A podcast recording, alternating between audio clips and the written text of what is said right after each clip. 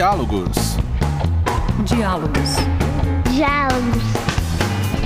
Arquidiálogos, o seu podcast de arquitetura que dialoga com outros saberes.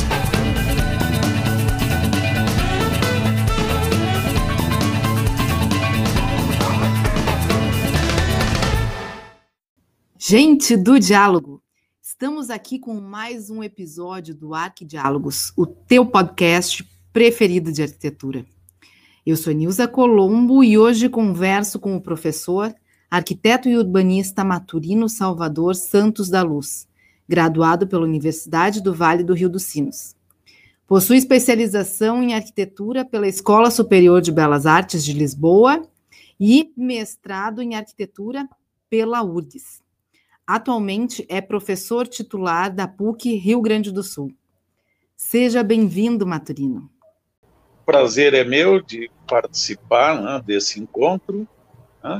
Então, me dirijo a ti, Nilza, e ao teu público para desejar, então, um bom encontro.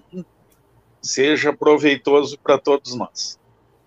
Com certeza, com certeza. O Maturino foi meu professor na Unicinos e nós trabalhamos juntos também durante 4 anos, né, Maturino? No Conselho de Cultura do Estado do Rio Grande do Sul, e ao longo de todo esse período eu aprendi muito, muito. Então, com certeza, nesse momento, claro que para mim é uma imensa alegria te receber aqui no nosso podcast e também compartilhar o teu conhecimento com toda a gurizada, que eu sei que é uma gurizada que nos escuta.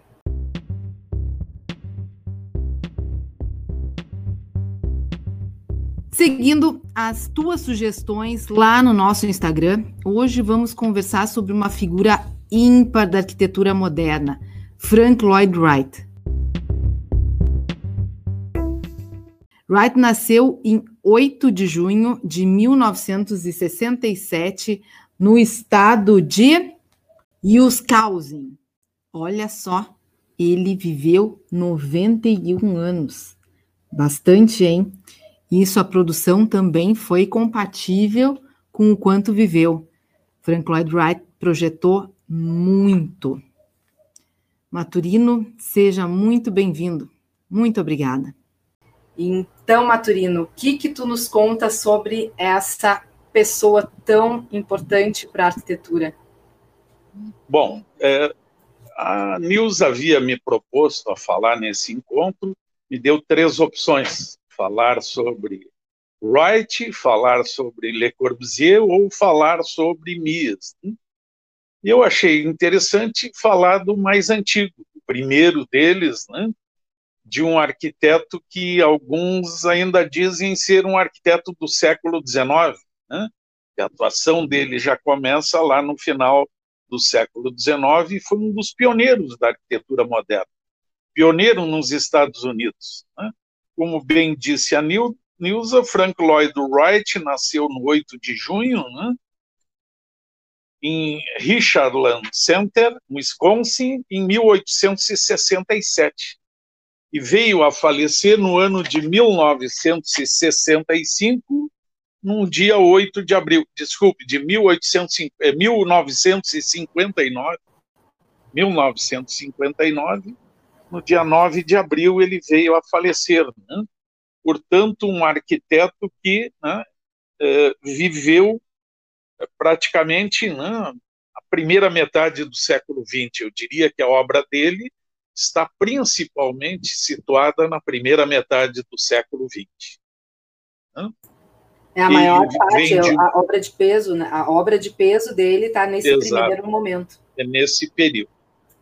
Bom, a família ele é de uma família de pessoas do país de Gales. A família da mãe chega em 1844 nos Estados Unidos. Uma família de fazendeiros e alguns professores, caso, por exemplo, da mãe dele. Os pais chamavam-se William Russell Carrie Wright, o nome do pai, que era músico, né? Então ele vai ter uma formação musical importante, e Diana Lloyd Jones Wright, né? Ela é educadora.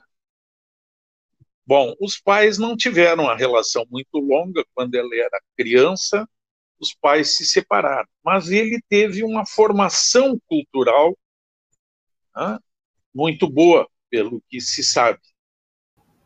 Na família dele parece que tinham muitos problemas, né? A mãe é que parece que tinha problemas, é o que a gente percebe. Alguns autores, há inclusive um autor basco, que no livro Vidas Construídas, publicado pela editora Gustavo Gili, fala da biografia de Wright. Essa pessoa é bastante cruel e diz que a mãe era ruim da cabeça, tinha problemas mentais, o que levou até a separação do casal. O pai foi embora, ele acabou criado com a família da mãe.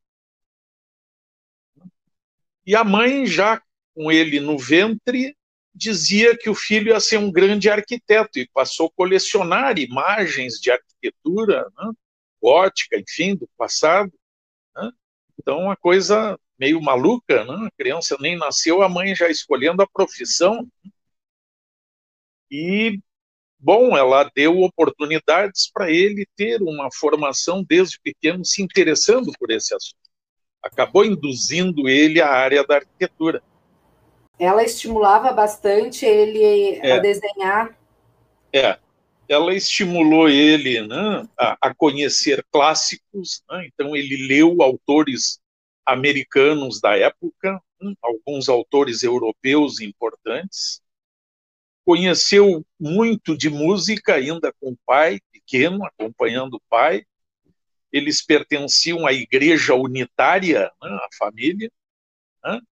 E, bom, então, em função aí da igreja, o pai era pastor da igreja e músico, né? Tudo isso fez com que ele tivesse uma formação inicial, né, forte na área da cultura, incluindo a arquitetura, né?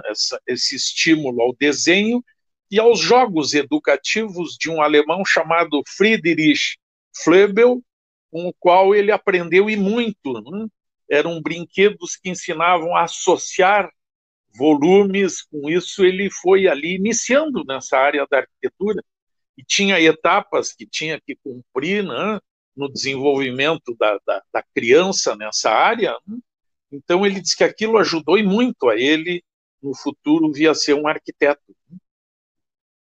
Bom, então a intenção dele já era de ser arquiteto, mas ele ficou vivendo, né, mas na área rural. A criação dele foi mais no campo. Não é à toa a paixão que ele sempre exerceu pelo campo. Há livros que têm imagens dele de boina, uma calça parece uma bombacha, um casaco por cima que parece um pala, e o brinco que ele parece um gaudério nosso aqui do interior. Olha só, Frank Gaudério. E ele, então, teve, né, essa formação no qual, né, ele foi se interessando pela cultura, pela arquitetura, né? Bom, nesse período aí, já na adolescência, ele passou também a trabalhar no campo. Outra coisa que fez ele gostar da vida do campo, o trabalho. Ele foi trabalhar com um tio que era vizinho deles. Então, na adolescência, ele conta que muito aprendeu com esse tio, né, irmão da mãe, onde ele desenvolveu, né, seus valores humanos, o amor pela natureza, e que viria, né, a se juntar com, né, os valores da Revolução Industrial, né? Não é à toa que ele vai ser um arquiteto, que vai ter inicialmente, já depois, na área da arquitetura, mais vinculado à tradição Arts and Crafts, que tinha entrado nos Estados Unidos, né? Mas ele não tinha uma visão como do William Morris, né? O William Morris via, né, a indústria como algo péssimo, e o Wright, pelo contrário, via valores na indústria. Tanto é que ele chegou a dar até uma palestra depois, já no século XX, foi convidado para dar uma palestra, e nessa palestra ele acabou por tratar da artes e ofícios e a máquina. Ele foi um defensor da máquina e teve uma atitude moderna, isso é importante ser salientado. Bom, ele vai sair lá da sua região, lá do campo, e vai se deslocar inicialmente para Madison, no Wisconsin, para estudar na universidade, isso em 1885. E lá na universidade ele vai estudar engenharia, trabalha com um professor, com um diretor lá da escola, mas ele percebe que não era bem isso que ele queria, ele vai acabar indo para Chicago e vai começar a se desenvolver na área da arquitetura. E aí é interessante porque ele não cursou faculdade de arquitetura. Aliás, os três grandes mestres que eu referi no início, que a Nilza tinha proposto esse encontro, não são arquitetos, eram os três não arquitetos, três não formados em arquitetura. Foram arquitetos que mudaram a visão da arquitetura, não sendo arquitetos. Foram transformadores. Bom, então ele vai para a cidade de Chicago, em 87, e inicialmente ele trabalha com um arquiteto chamado Joseph Silsbee. Silsbee fazia uma arquitetura que tinha uma influência da tradição vernácula em madeira da região, e isso não era lá muito do interesse de Wright. No mesmo ano, ele, inclusive, muda de trabalho, vai procurar um outro ateliê, o ateliê de Adler e Sullivan, dois arquitetos famosos, dois profissionais da chamada Escola de Chicago. Quando a gente fala de Chicago, aquela escola que se estuda nos cursos de arquitetura, que surge a partir de 1871, do grande incêndio de Chicago, e que deu início ao surgimento dos primeiros arranha-céus, os primeiros edifícios em altura, essa coisa do solo criado. Bom, e ele trabalha nesse ateliê por um período aí, em torno de... ele trabalhou de 87 a 92, 5 anos, em torno de 5 anos. Nesse período, inclusive, ele casou, o primeiro casamento dele com a senhora chamada Catherine, foi a primeira mulher, com quem ele teve 6 filhos. Uma prole grande. No total, ele teve 7 filhos, 6 foi com essa primeira mulher. E, em função, certamente, disso, é que ele acabou saindo depois do ateliê de Adler e Sullivan. Ele trabalha no ateliê, e é confiado a ele os projetos residenciais do ateliê. E ele começou a, tomar clientes dos patrões. E óbvio, quando foi descoberto, isso foi o fim da trajetória dele no ateliê Adler e Sullivan. Nessa época foi proposto a ele, já casado, ir para Paris estudar na Escola de Belas Artes de Paris. E ele se negou a ir. Bom, é importante a gente perceber uma coisa nisso aí, é que arquitetos dos Estados Unidos, a arquitetura americana, desde a independência, tendia um gosto classicista. Então a gente estuda a arquitetura americana e vê que o clássico predominou na cultura americana até o início do século XX. E a Escola de Belas Artes de Paris foi uma grande influência para os americanos. A Escola de Chicago tinha, digamos assim, iniciado uma espécie de contraposição a essa realidade, de inovação. Não é à toa que a gente estuda, quando vai começar a estudar arquitetura moderna, a estudar a Escola de Chicago, por exemplo, esse grupo de arquitetos que começaram a fazer os edifícios em altura da área central de Chicago, do loop de Chicago.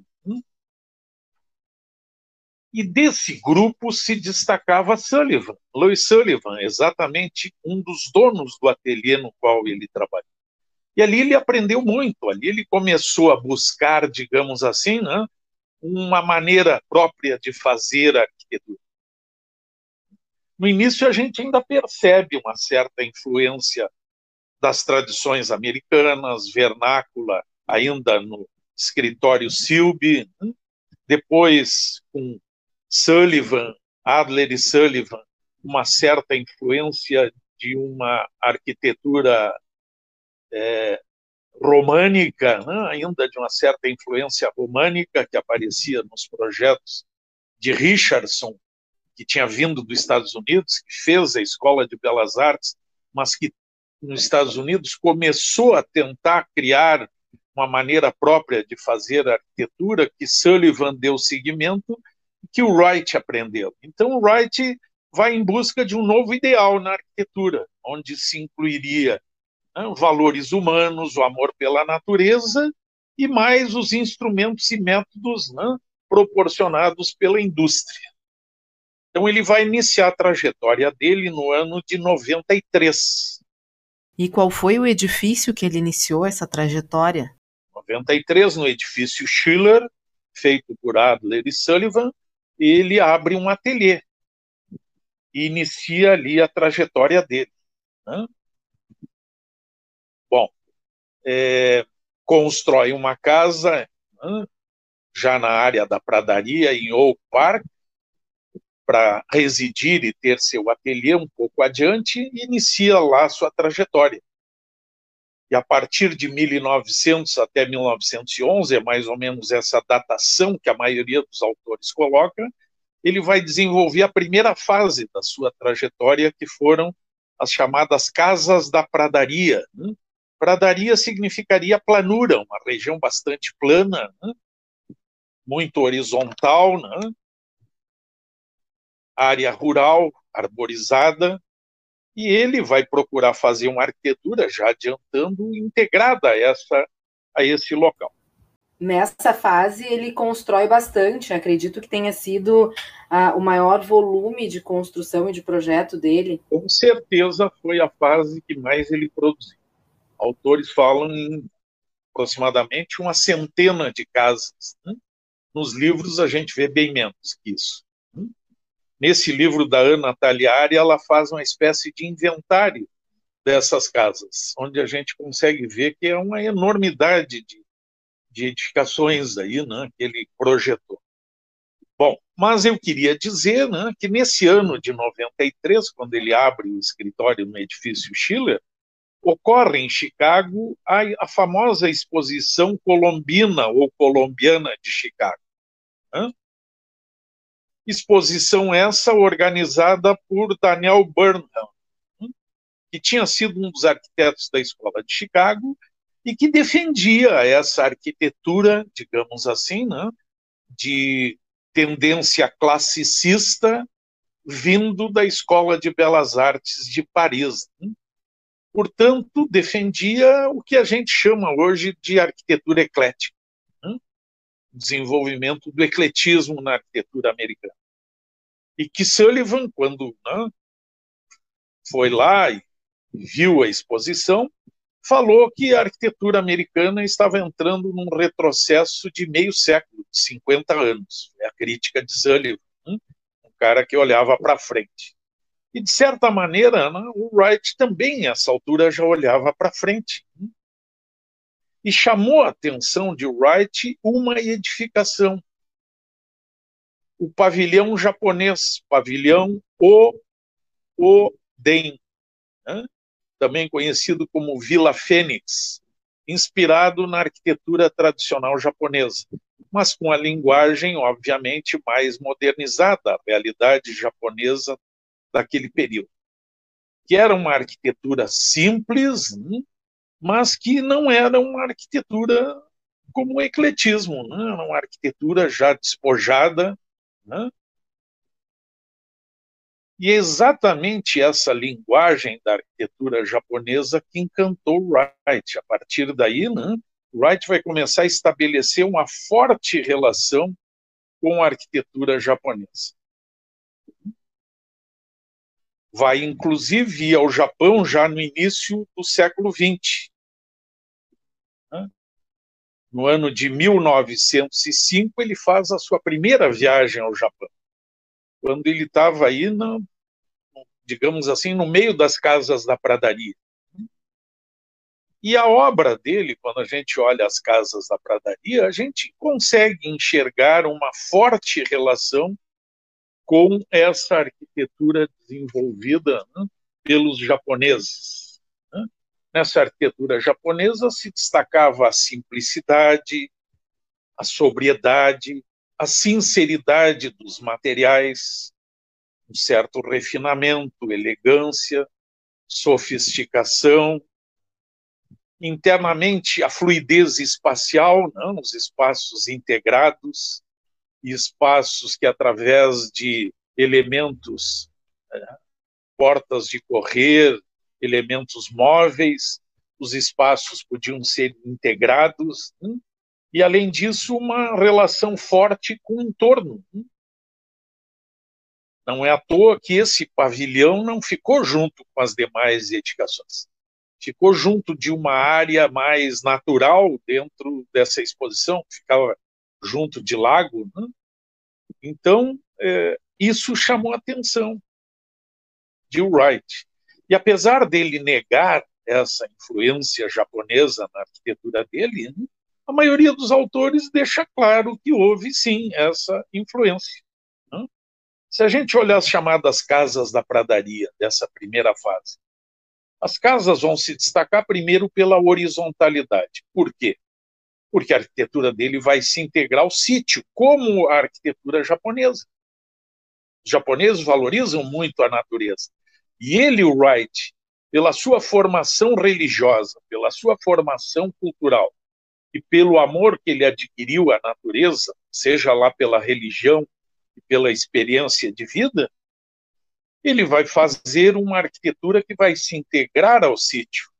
Um contextualismo que depois foi tão valorizado como, por exemplo, por Álvaro Siza. Sim. Ah, então começa aí essa questão da integração. Né? Para que a arquitetura dele se integrasse ao local, ele não pensou em fazer a arquitetura dele se sobressair ou se contrapor ao existente. Né? Pelo contrário, né, ele queria era que se integrasse, que se camuflasse, né, com esse entorno. Então, é aí que ele começa a desenvolver as casas com telhados suavemente inclinados, né, para acompanhar também essa horizontalidade da pradaria. As casas vernáculas norte-americanas tinham telhados bastante inclinados, né? E o Wright vai ter esse cuidado, se preocupar com as proporções, proporções modestas, não tinha preocupação com monumentalidade, pelo contrário. E aí entra até aquele autor que eu disse antes, que é um pouco maldoso em relação a ele, que diz que ele era baixinho e que fazia as casas na escala dele, de um homem baixinho. Bom, seja lá o que for, essas proporções modestas tornaram esses ambientes aconchegantes, né? As silhuetas das edificações tranquilas, largas, maciças, as edificações erguidas do solo, né? Essa horizontalidade da pradaria, para a casa poder, digamos assim, né, ser vista, tinha que ser levemente elevada do solo, e ele teve esse cuidado, né? E começou a desenvolver modificações em termos de plantas. A gente pega uma casa anterior ao Winslow House, das primeiras dele, o telhado é mais inclinado, a casa é simétrica, né? Embora já tenha lá uma série de coisas que depois vão começar a aparecer nessas casas da pradaria.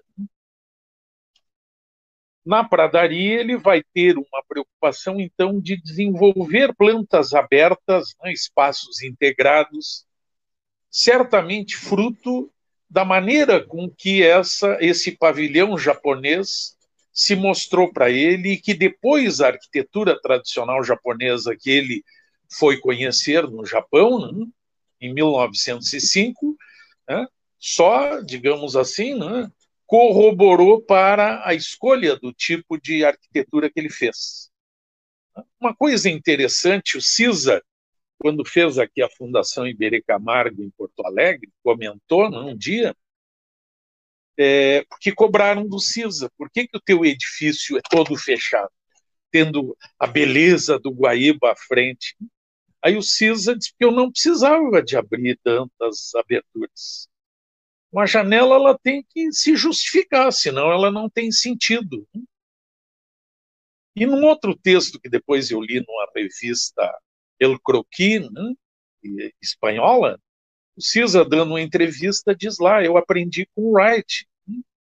Janela ela tem que ter razão de existir, senão não tem porquê. Senão não tem necessidade. A gente vê que esses arquitetos trabalharam com essa ideia aí do, até mesmo do essencial em arquitetura. A fachada, então, não era importante, no caso, e nem intimidadora nas casas da pradaria. Então, ele desenvolve uma maneira agradável que vai receber até mesmo o nome depois de arquitetura orgânica. Essa ideia da arquitetura orgânica tem se tornado cada vez mais presente no contemporâneo e, em função disso, o Wright tem sido revisitado com bastante frequência. Como é que ele definia a arquitetura orgânica? E ele definiu a arquitetura orgânica como a expressão, uma expressão que veio de Sullivan. É aquela em que todas as partes estavam relacionadas com o todo, como o todo estava relacionado com as partes. Isso é continuidade e totalidade. E também uma arquitetura adequada ao seu tempo e ao seu local, e, além disso, ao homem. Então, a arquitetura orgânica tem esse sentido, Frank Lloyd Wright. E a fase da pradaria? Bom, essa fase da pradaria, durante o desenvolvimento dessa fase, ele não foi um arquiteto muito conhecido. Conhecido mais em Chicago, Estados Unidos. Vai ser no final da primeira década do século XX, início da segunda, que ele vai ganhar notoriedade internacional quando uma empresa chamada Wasmuth, de Berlim, publica o Wright na Europa. Aí ele começou a receber visitas de grandes nomes da arquitetura europeia. A gente sabe aí de uma série de arquitetos que foram da Europa para os Estados Unidos conhecer a obra de Wright. Durante esse conjunto de casas da pradaria, Wright desenvolveu dois edifícios importantes. O edifício Larkin, em Buffalo, estado de Nova York, uma obra de 1913, concluída em 1905, na qual ele faz um edifício introvertido. E o mesmo acontece com o Templo Unitário de Oak Park, de 1904 a 1907. O Templo Unitário era da religião da qual ele fazia parte. E é interessante que essas obras são introvertidas, elas praticamente não se abrem para fora. As pessoas praticamente não olham para fora de dentro dessas edificações. E são edificações extremamente agradáveis. Fez parte esse processo aí daquilo que depois ele chamou de decomposição da caixa. Porque a arquitetura tradicional via as coisas como uma arquitetura de 6 planos. 4 paredes, piso e teto. E ele vai decompor isso aí. Ele vai ser, não é à toa que os europeus vão se interessar pelas casas da pradaria, em especial arquitetos holandeses, como Robert van Toff, por exemplo, que foi um dos que foi conhecer a obra dele nos Estados Unidos. Esses arquitetos acabaram indo ver esse trabalho de decomposição que ele fez. essas casas da pradaria com esses ambientes integrados, fugia da ideia da planta tradicional. Isso ele começou com essa arquitetura japonesa e depois soltando o teto do edifício Larkin. O edifício Larkin, vocês olhando nos livros, revendo, vão ver um edifício em altura, no qual funcionava uma empresa, e que ele parte da ideia de uma colmeia do trabalho, no qual os trabalhadores trabalhariam integrados, então os ambientes integrados. Ele cria um grande pátio central em que no térreo o pessoal trabalha, e ao longo dos andares ele cria vários, digamos assim, mezaninos voltados para aquele pátio interno. Iluminação zenital, então ele proporciona toda uma integração entre os espaços, mesmo num edifício em altura. E a partir disso, então, a planta vai se transformando. No caso da casa, ele começa ainda com plantas, vamos lá, em cruz, ainda meio tradicionais, eixo de simetria, etc. E paulatinamente ele vai fazendo nas casas da pradaria com que o fogo fosse o centro da casa. Aliás, o fogo é centro da casa na tradição europeia também. Desde Roma antiga, com o larário, Isso. E aí, então, vai ser o centro da casa, o ambiente da lareira. E aos poucos ele começa também a desenvolver plantas centrífugas, partindo desse centro da lareira.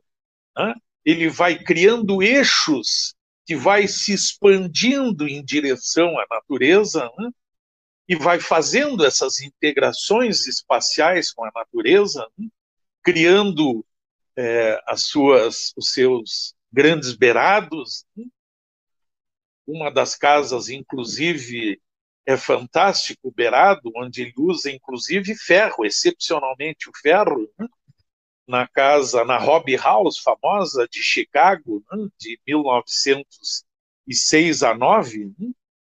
Maturino, fala um pouco da influência do Arts and Crafts na obra do Frank Lloyd Wright. Essa influência do Arts and Crafts nele, ainda faltou em relação a essas casas da pradaria, fez com que ele desenvolvesse o que se chamava de obra de arte total. A arquitetura dele tirava, ele fazia desde o prédio até o mobiliário, aos elementos decorativos, vitrais.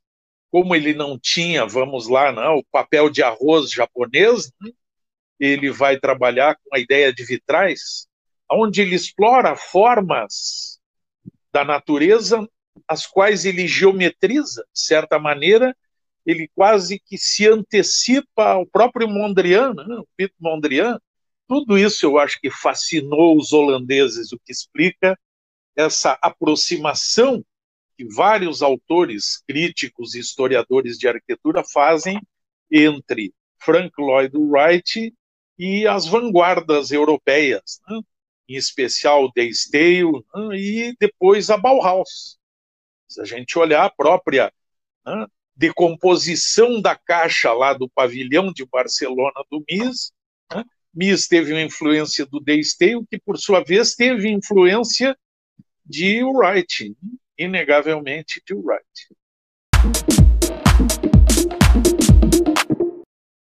Bom, o primeiro casamento dele tinha sido em 1889 com a Catherine Lee Tobin, com a qual ele teve 6 filhos. O primeiro nasceu 2 anos depois do casamento, levou o nome dele, Frank Lloyd Wright Jr., O segundo, John Lloyd Wright. O que me chama a atenção é que o sobrenome da mulher não aparece nos filhos.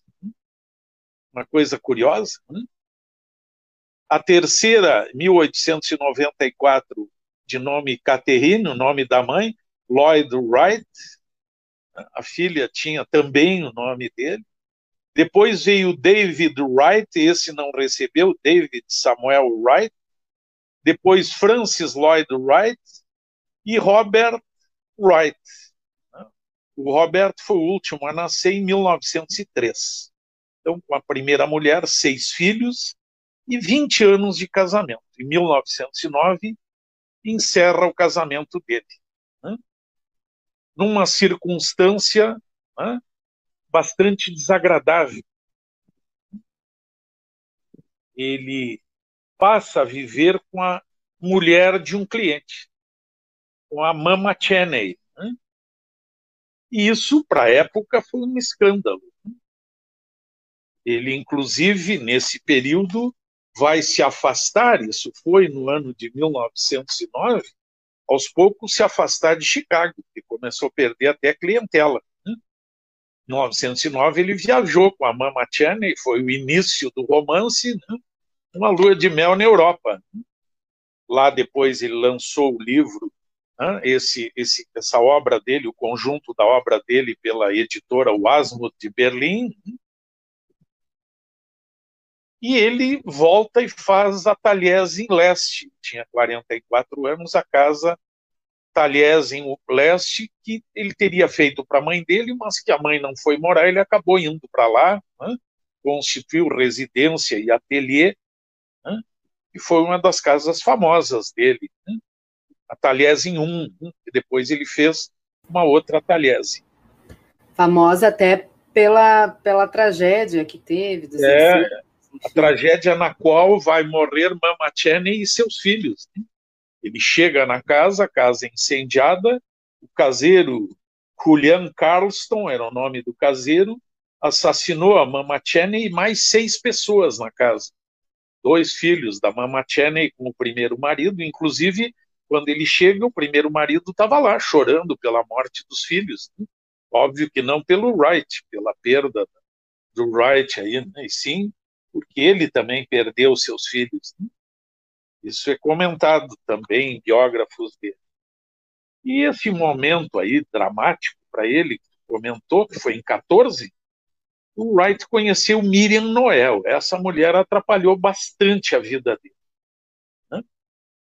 Ele foi viver com essa mulher que só gerou problemas para ele, mas não casou. Né? Curioso que ele casa com essa mulher depois de viver, né, 9 anos com a mulher. 14 ele passa a viver com a Miriam Noel, que se aproveitou desse momento de fragilidade dele. Em 22 ele se divorcia da Catherine, ele não era nem divorciado da primeira mulher, para casar com a Miriam Noel em 23. Mas em 24 ele já larga a Miriam Noel. Eu não entendo o que ele casou, eu tento entender, né, o que deu na cabeça dele, viver com uma pessoa 8 ou 9 anos, ver que a pessoa era problema na vida dele, e ele casar, não sei o que casou. Né? Mas logo vai se divorciar. Casou com ela em 23, em 27 ele se divorciou. Mas a essa altura, quando ele se divorciou, ele já estava vivendo com outra. Wright era pequenininho, mas... né, não devia ser uma figura fácil, né? Até nem nesse lado. Né? Devia ser um conquistador. Né? Tinha mel. É, porque essa altura do campeonato, né, a gente vendo esses dados aí relativos à vida dele, a gente vê que ele já era um homem de meia idade. Ele conheceu, então, em 24, casou com a Miriam Noel em 23, em 24 ele conheceu uma mulher chamada Giovanna Ringesburg, com a qual ele casou, né, mais adiante, em 28. Então, em 24 ele conheceu essa mulher, em 25 nasceu uma filha com a mulher, a Giovanna, né, a segunda filha dele, então ele teve 5 filhos homens e 2 filhas mulheres, uma filha mulher em cada casamento. A Giovanna, a mais nova, nasceu em 1925. E só em 27 ele se separou da Miriam Noel para em 28 casar com a Giovanna, que foi a última mulher da vida dele, que esteve ao lado dele até a morte, né? Até a morte dele. Com ela ele montou a Fundação Frank Lloyd Wright. Exato, teve uma vida mais tranquila. Então eu diria que ele teve uma vida inicial que me parece que foi muito boa no primeiro casamento. Arrumou encrenca para se relacionar com a Mamah Cheney, que terminou de maneira trágica, infelizmente. E depois teve muitos problemas com a Miriam Noel, mas quando encontrou o Giovanna, digamos assim, a vida sentimental dele se resolveu. Bom, aí eu meio resumo um pouco a vida pessoal dele, né? Eu vou fazer fofoca da vida dele, e o nosso programa não é caras, né? É de arquitetura. Né? Mas tem que ter, né? Tem que ter. É. Ainda mais o Wright. Bom, ele, em 15, vai ao Japão. Ele é chamado, vai abrir, inclusive, um ateliê em Tóquio e desenvolve o projeto do Hotel Imperial, que, infelizmente, não existe mais. Já foi demolido. Mas que foi uma marca no século XX. Porque no ano de 23, vejam, o prédio ficou pronto em 22, 15 a 22, ele fez o Hotel Imperial, perto do Palácio Imperial, na cidade de Tóquio, capital do Japão. Houve um grande terremoto que causou seríssimos danos à arquitetura japonesa. E o hotel dele não sofreu dano algum. Isso aí fez com que ele adquirisse, além de tudo, grande credibilidade no Japão. A relação dele com o Japão foi muito forte. Momentos que ele teve dificuldades financeiras, como nessa época do relacionamento com a Mamah Cheney, ele viveu como um marchand de obras de artes do Japão. Desde 1905, essas idas constantes ao Japão não era de graça, às vezes por trabalho, mas também para buscar obras de arte japonesas para revender nos Estados Unidos. Viveu um pouco como marchand, muito pouca gente sabe desse lado do Wright.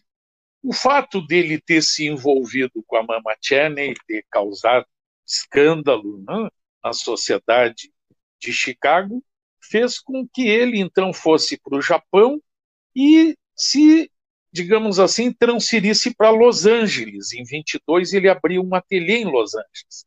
Mas desde 15, isso vai aí até meados da década de 20, ele vai desenvolver blocos de concreto, né, que ele fazia associações desses blocos de concreto ornamentados para produzir a arquitetura, né, que foi a segunda fase dele, que vai de 17 a 27. A maioria dos autores colocam essa data, né, dessa arquitetura californiana, né, as chamadas textile block houses, né, as casas de blocos têxteis, né. Nessa fase ele teve uma arquitetura mais vertical, né? Curiosamente, uma arquitetura mais vertical, não era uma arquitetura que se assemelhava tanto àquela da primeira fase de Chicago. Essa associação gerou uma arquitetura com uma tendência um pouco mais vertical, embora casas, né? E essa ornamentação, de certa maneira, imagino eu, que teve a ver com o local. Porque a Califórnia, no século XIX, não pertencia aos Estados Unidos. Numa guerra, a Guerra do Texas, em 1848, né, os Estados Unidos acabaram por tomar do México territórios como o estado, né, do Texas, Novo México, Califórnia. Né. Grande parte do oeste americano era território mexicano. Se vocês olharem algumas dessas casas de Wright dessa fase, vocês vão ver, né, inclusive, formas que lembram, por exemplo, a cultura maia. Né? Tem um pouco a ver com a cultura maia. Se vocês olharem algumas edificações da região maia, né, que fica principalmente na região da Península de Yucatán, né, no sudoeste do México, e nos países vizinhos da América Central, a gente percebe, né, até a forma de coberturas, né, aberturas inspiradas nessa tradição da cultura pré-colombiana mexicana. Né.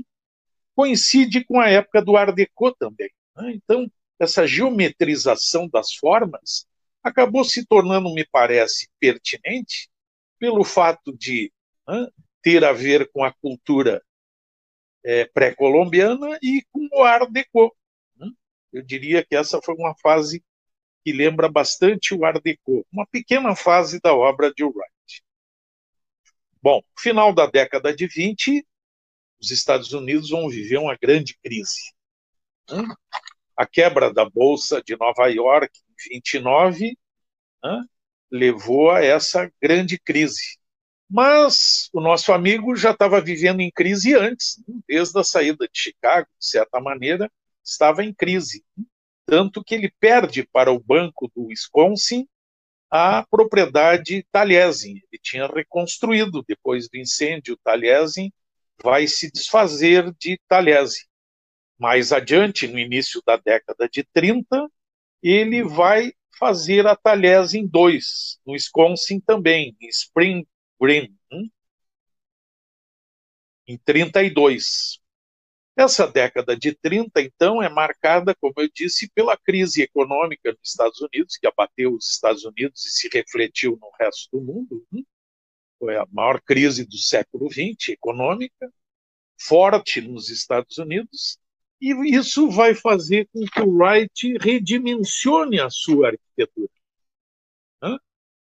Não é à toa que os autores falam que, na segunda metade da década de 30, até o fim da vida dele, as casas que ele desenvolveu e que são pouco conhecidas, a grande maioria, que todo mundo conhece, é a Casa da Cascata, uma excepcionalidade.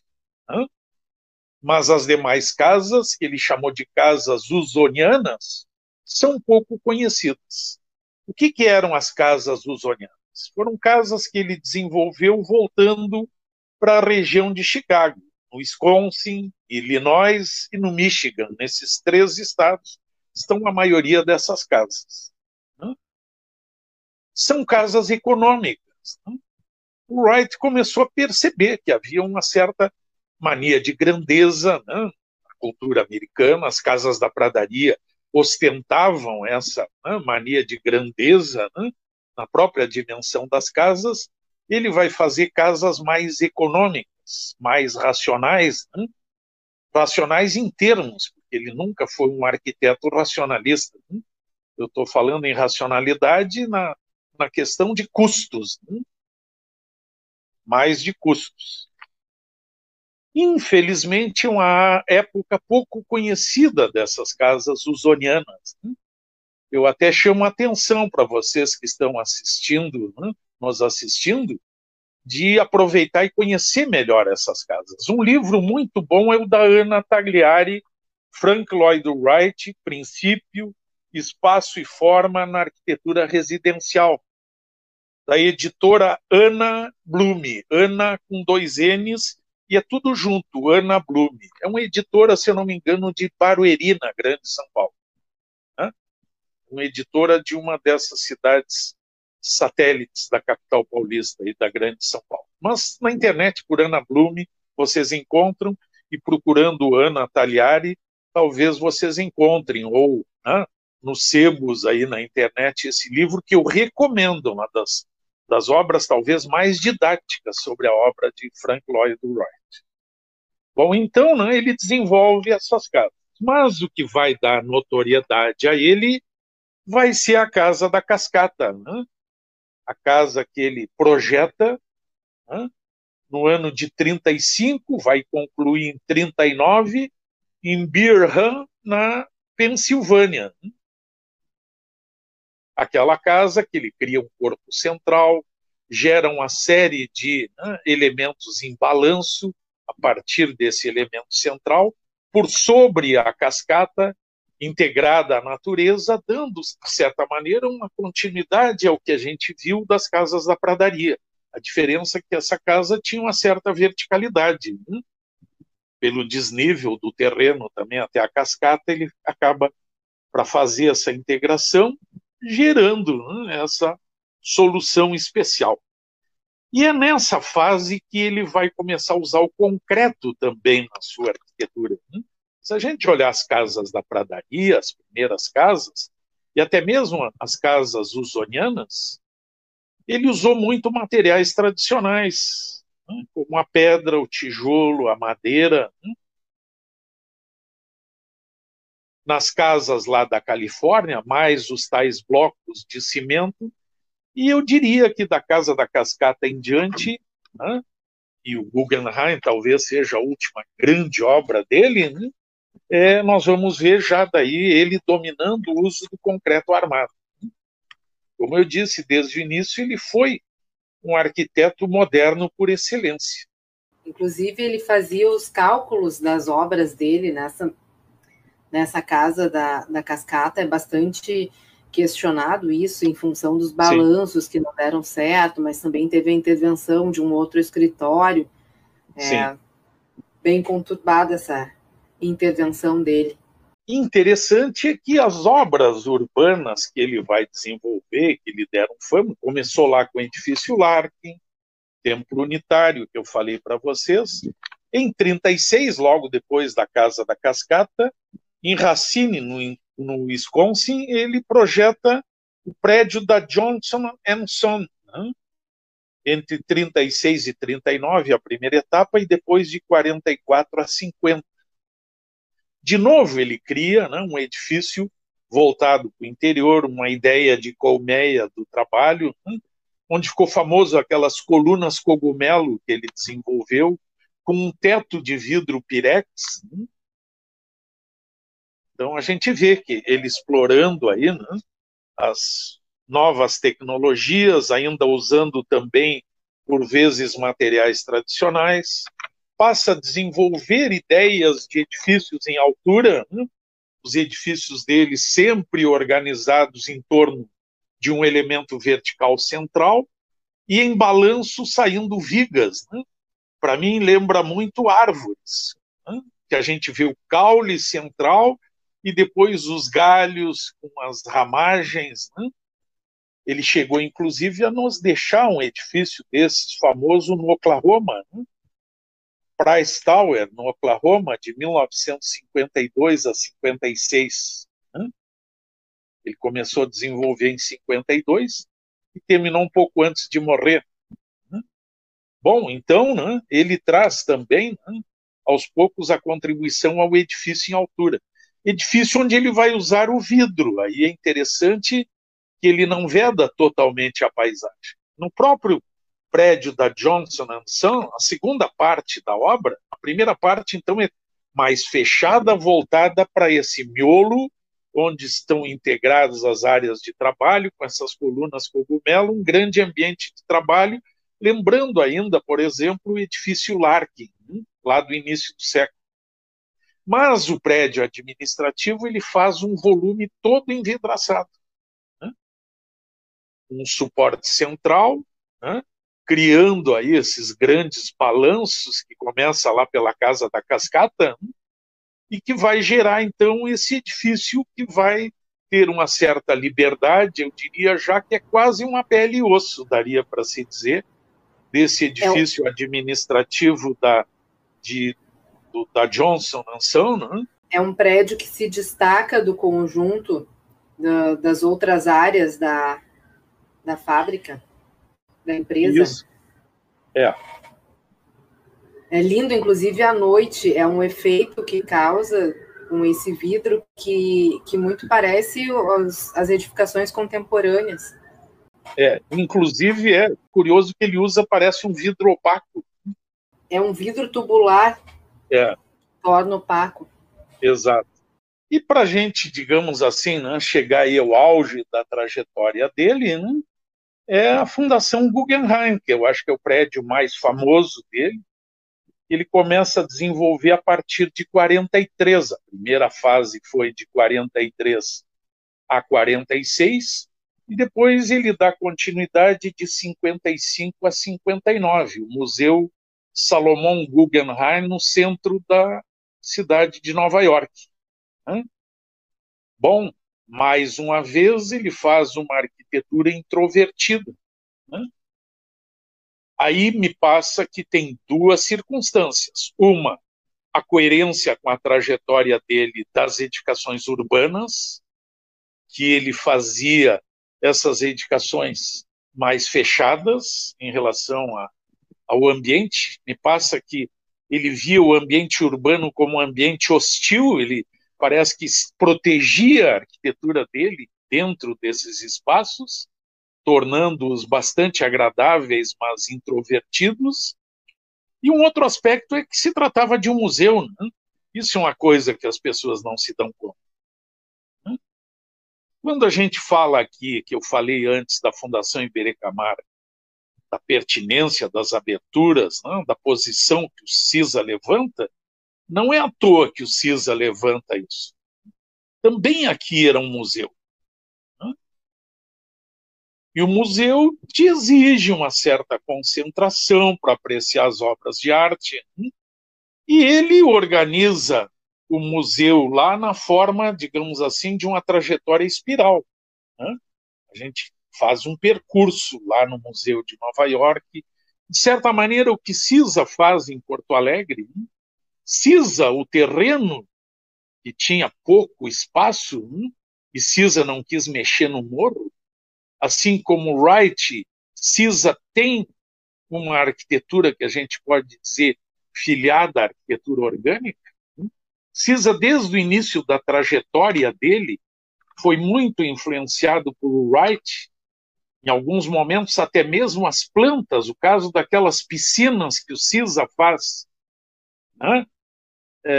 Na praia de Leça da Palmeira, em Matozinhos, na terra natal dele, ele faz lá, né, aquelas piscinas junto ao oceano, e a gente vai olhar, é desenho de plantas de casas de Frank Lloyd Wright. A aparência, a geometria, lembra, né? Não é à toa, é uma homenagem ao mestre norte-americano. Uso, né? Depois também, né, de integração à natureza da casa de chá, quase ao lado das piscinas, 2 quilômetros das piscinas, da casa de chá, onde também há uma influência de Alvaralto, ele mescla Alvaralto, tem ainda alguma coisa wrightiana. E o Wright vem até hoje na obra de Siza. A Fundação Iberê Camargo é isso. Para quem ainda não fez, eu proponho um exercício, você que está aí nos assistindo, de pegar as plantas do Museu Guggenheim de Nova York e as plantas da Fundação Iberê Camargo e estabelecer relações. Fazer uma maquete ou pegar os volumes das edificações e tecer comparações, vocês vão ver que há muito em comum entre Siza e Frank Lloyd Wright. Bom, essa era uma das propostas que a professora Nilza me fez, né, para a conversa de hoje, que a gente estabelecesse uma relação da importância que o Wright tem até hoje. Essa coisa que ainda hoje nas nossas faculdades de arquitetura a gente briga, né, e muito, né, para mostrar, enfatizar a importância da arquitetura estabelecer raízes no contexto na qual ela é produzida, isso vem lá de Wright no século XIX.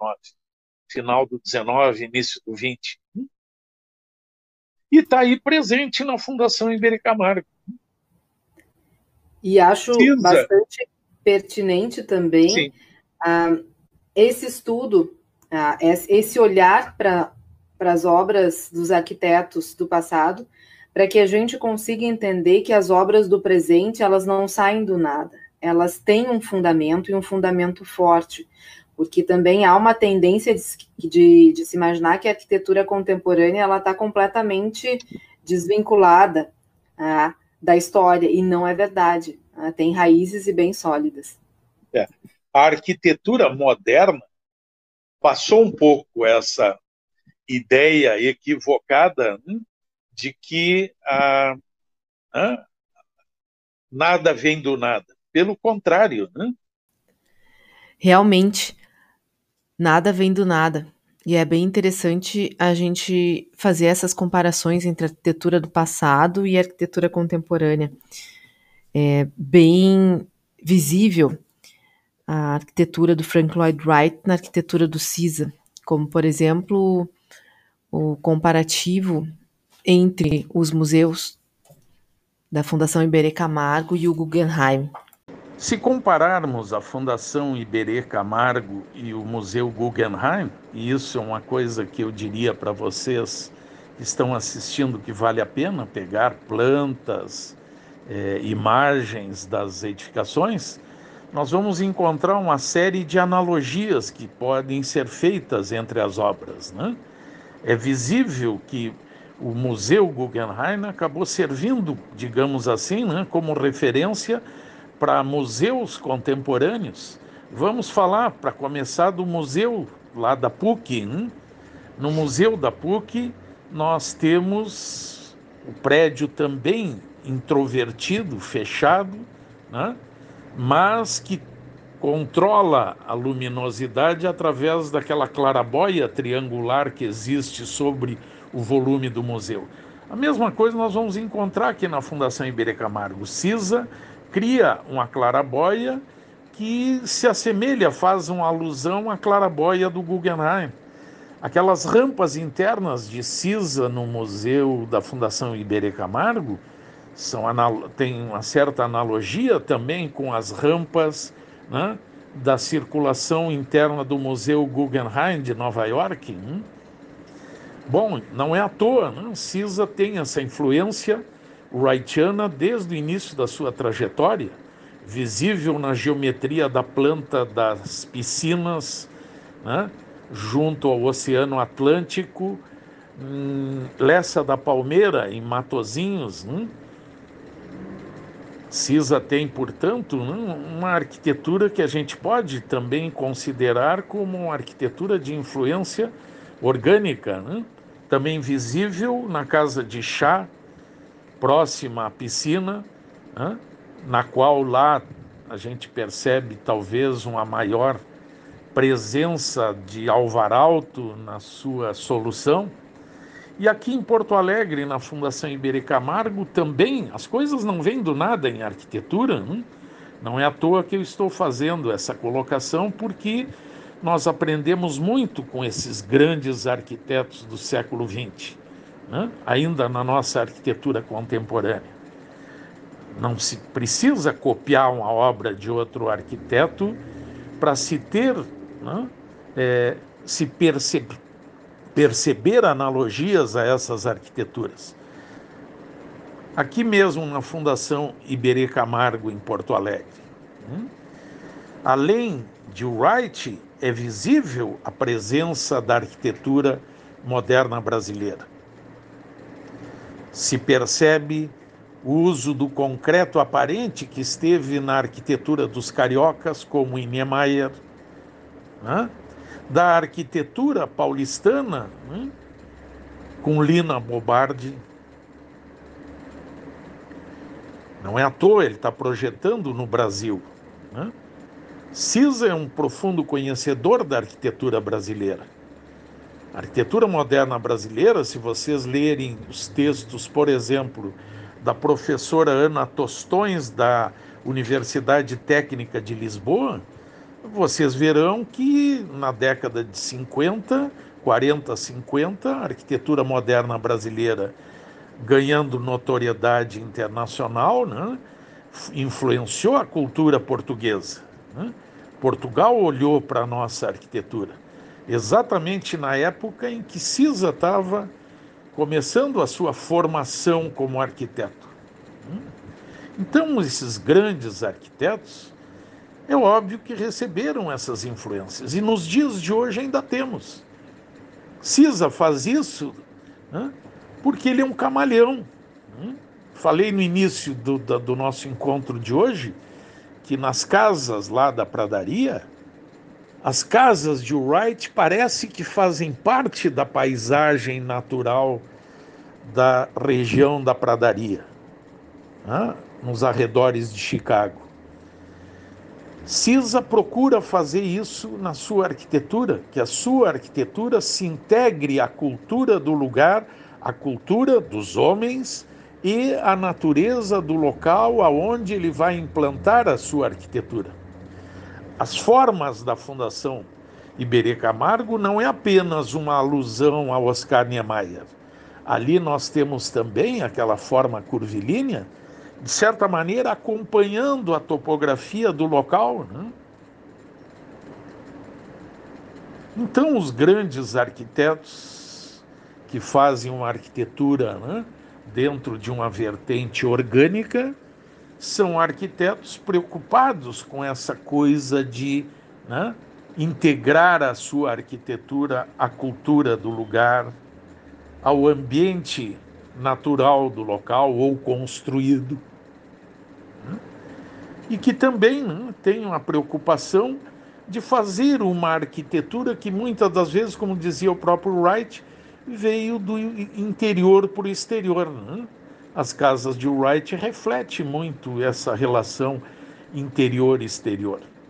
Na Fundação Iberê Camargo, no Museu Guggenheim, existe essa intenção de fazer uma arquitetura introvertida, uma arquitetura onde,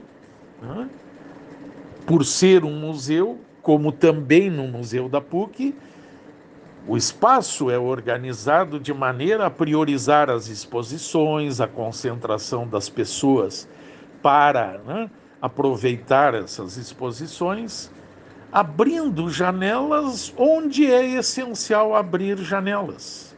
Siza abre um grande janelão horizontal numa das rampas para a gente enxergar Porto Alegre, enxergar o Guaíba, faz essa concessão, digamos assim, a um olhar para fora do museu, da mesma forma que cria um janelão nos fundos do prédio da fundação para enquadrar a natureza, para relacionar a sua arquitetura com a natureza que está sendo recuperada naquele morro por detrás do prédio da fundação, que permaneceu intocável. Nesses aspectos, a gente pode claramente dizer que Frank Lloyd Wright se faz presente. Aliás, é muito importante para os arquitetos, principalmente jovens, que procurem olhar com mais atenção para essas arquiteturas. E encerro por aqui. Foi uma aula. Muito obrigada, Maturino. Me lembrou muito os momentos em que tive aula contigo lá na Unicinos e a disciplina que fiz na Ritter, também contigo. Trabalhamos juntos no Conselho de Cultura do Estado do Rio Grande do Sul e sempre que estive contigo, sempre foram momentos de grandes aulas. E aqui não foi diferente. Muito obrigada. Como é bom quando a gente escuta uma pessoa com bastante fundamento. Aproveito para agradecer a oportunidade que me foi dada pela minha querida amiga, colega e ex-aluna Nilza Colombo, de poder estar aqui com vocês nesse encontro. Foi um prazer ter tido essa oportunidade de conversar um pouco com vocês. Muito obrigado, Nilza, pela oportunidade. Então, vamos finalizando o nosso episódio. Agradeço a tua participação aqui e também lá no Instagram. As tuas dicas, as tuas sugestões, elas são valiosíssimas para a melhoria do nosso podcast. Muito obrigada, até mais.